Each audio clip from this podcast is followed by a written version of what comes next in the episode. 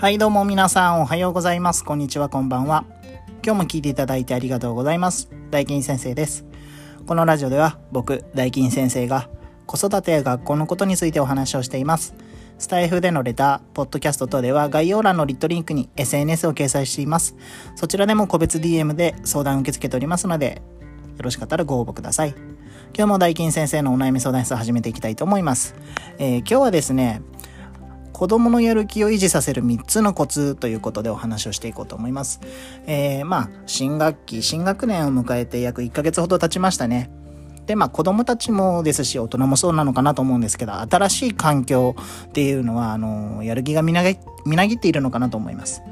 なんですけど、ゴールデンウィークを挟むと、あの、やる気はガタ落ちになることっていうのもあるんですね。で、そこで、あの今日は、えーこのやる気をですね、維持させる3つを紹介していこうと思います。で、まず、えーもう早速なんですが、え1つ目、えー机の上のものの置き場所を決めること。これ大切ですね。まあ、机の上がごちゃごちゃしてるとやる気ってしぼむんです。で、まあ、整理な、あの、整理が苦手な子供さんについては、あの、手助けをしてあげる。そして、あの、教科書や筆記用具などですね、そういった、まあ、絶対使うかもしれ、使うよって言われてるようなものは、もう場所を、一定の場所を決めてあげるっていうことは大切ですね。で、二つ目。えー毎日の当たり前を褒めてあげてください。毎日の当たり前の行動をあの褒められると、まあ子供もですし大人も嬉しいですよね。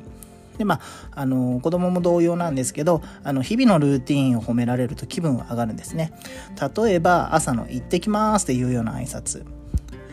この声元気で言ってるの嬉しいなとかっていう風に日常で当たり前のことなんだけどこれを褒められるってなかなかないのでこれを褒められた瞬間子供はとっても笑顔になります。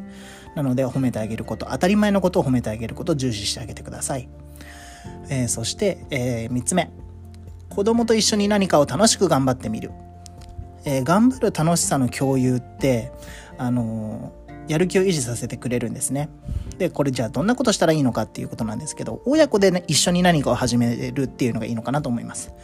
えー例えば、1週間に一度、えー一つでいいので難しい漢字を覚えるであるとか、一緒にジグソーパズルを完成させるであるとか、